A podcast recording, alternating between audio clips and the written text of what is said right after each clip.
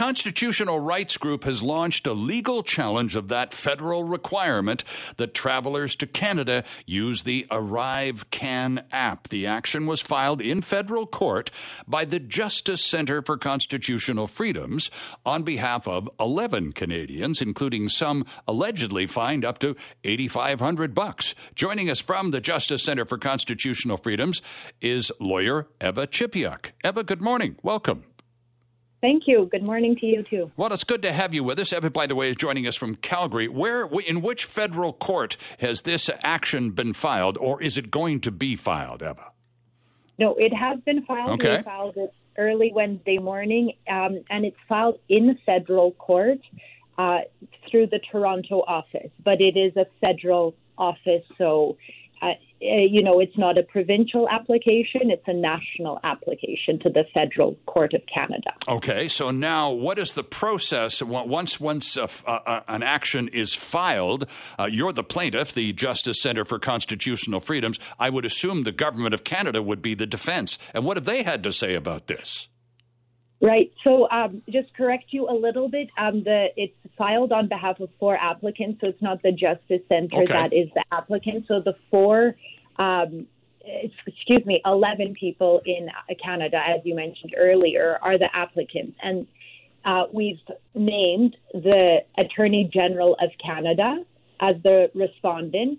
Um, those are the people that um, in Canada that respond. So rather than the Minister of Public Health or the Minister of Transportation, for example, uh, the Attorney General of Canada are basically the lawyers for, and that's who we've been serving, and that's what the Government of Canada has asked, to, asked us to do in these cases. Eva, let's dive into the nuts and bolts of your case if we can. And, and the government hasn't responded, I gather, yet. Uh, and because it's so, you just filed it on Wednesday, but you have obviously a case built. You wouldn't, No. appro- you, you wouldn't approach the federal government uh, with this kind of case with, without having done extensive homework. So, diving into the nuts and bolts of it all, what is what's what? It, because the Arrive Can app was brought in as a public health measure by which our vaccination proof, et cetera, would be easily available to uh, for for travel purposes and so on. Uh, and so, what what is the nature of the complaint?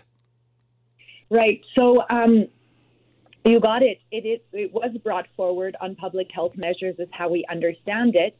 And what's interesting about um, how the law has been written is that basically every uh, the default is is you have to use this application, Right. whether or not you're vaccinated or not. Um, so uh, we have clients that are listed in this application that you know complied, got vaccinated, have proof of it, and uh, just you know didn't want to download this application due to privacy and other concerns. Show it at the border. Uh, show want to show their status at the border, and the border agents give them a fine Right. uh, because they're they're taking it so strictly. So um, whether or not it's for the public health measures at, at this point is questionable. Well, a lot is a lot of criticism, and it's it's it's, worked its way into the conservative leadership race. We're seeing candidates uh, have a, a say about arrive can Nothing very good, by the way, given that they're the opposition. They wouldn't exactly be fans of it to begin with, but nonetheless, they're talking about it basically as a surveillance tool, having very little to do with public health and a whole lot to do with sort of control by central the central government. Uh, is that does that political opinion factor into your legal case at all? Uh, that political opinion doesn't really, at this point, it's good to hear opposition, that is uh, for sure, but we are hearing opposition from so many people. So many poor, law abiding citizens are being, you know, just overburdened and fined, you know, close to $10,000, which is a pretty hefty fine for anyone. For just trying to come back into their country, we hear opposition from uh, uh, municipalities that are close to the border, Yes. uh, businesses close to the border, and CBSA agents sound like uh, the customs agents are really having a hard time. So there's a lot of people that the frustration is really brewing, and it seems that the federal government thinks everything is peachy keen yet with this um, their program. It is. And when you talk to the union representing those who actually have to work face to face with people carrying the ArriveCan apps or not, the the, the workers, uh, the border people, etc., will will be very quick to tell you that it's not anywhere near as smooth as the government would have you believe. Uh, and in fact, it's it's rife with uh, with problems, and it does slow down the entire re-entry process for Canadians and entry process for our visitors. And you're quite right border communities from coast to coast, Eva, are quite upset at the Arrive Can app and are actually pointing at it or to it as an impediment to their recovery from COVID uh, the last couple of years and being able to r- uh, recover successfully. It's impeding traffic to their businesses. Mm-hmm. Yeah, we. Uh, you know, I was shocked to hear the stories that we had so many like great citizens, Canadians write to the Justice Centre about their stories with the Arrive Can app.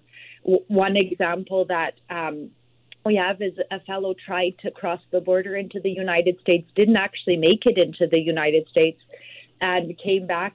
And in that case, he, he was it wasn't the Arrive Can app, but he was ordered to quarantine for 14 days. So it's just it's just all these odd things. Another one had a glitch with their with the Arrive Can system, even though they complied and did everything they could. It wasn't their fault that the system glitched, and mm-hmm. fines are coming. Um, quarantine measures are they're being told to quarantine and it's you know it's turned into a bit of an absurdity with it. Well, and speaking of absurdity, for example, if you're ordered into quarantine by virtue of not having used the uh, ArriveCan app, or perhaps you did use it, as some of your, uh, as you've mentioned, some people who've written to you said, "Yeah, we did everything we were supposed to do, but there was a glitch, and because of the glitch, I was ordered into quarantine." So if you're ordered, you're the lawyer in this conversation. If if the government orders you into quarantine at the border for whatever, and you say Forget about it. I'm home. I'm going home. See ya. What happens then?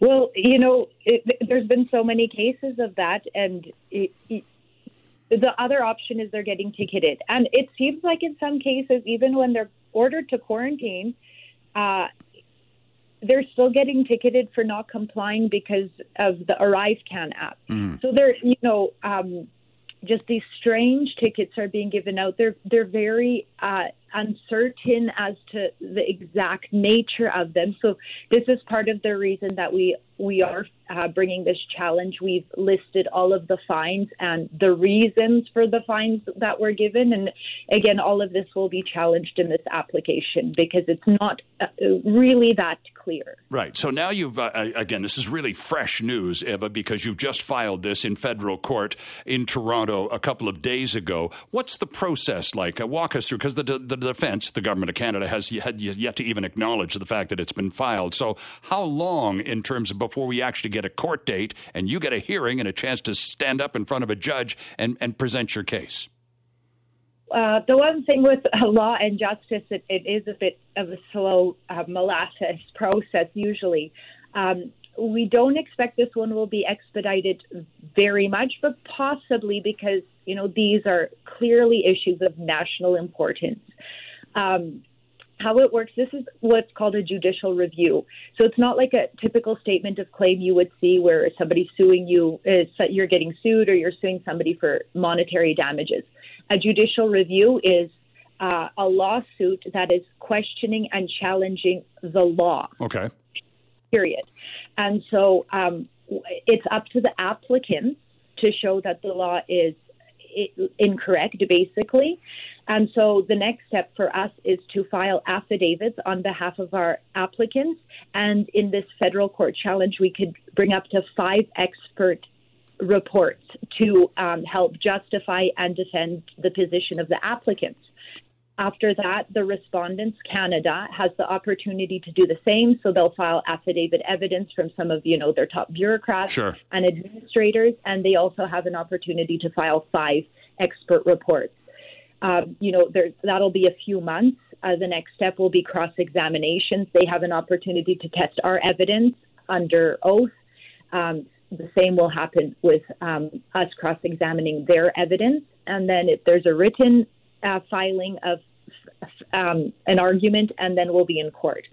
You know, um, if we have our fingers crossed and this really moves fast, possibly in a year. But, you know, we haven't heard yet back from the court. Likely to, there might be a couple other applications and then they'll get consolidated. That's happened in a couple other cases mm-hmm. that are similar in nature with the quarantine hotels. The Justice Center brought a constitutional challenge, as well as the travel vaccine mandate challenge, and that was consolidated with some other folks. Eva, final question to you, and we're grateful for your time on the weekend, too, by the way. Uh, is it possible at the end of all of this judicial review and the trial and all the rest of it that the, the judge may set aside the ArriveCan app based on the evidence presented by your group and your witnesses. The decision could could it be as simple as well? It's uh, it, it, it's it's not it's no longer valid. Could that be the outcome eventually?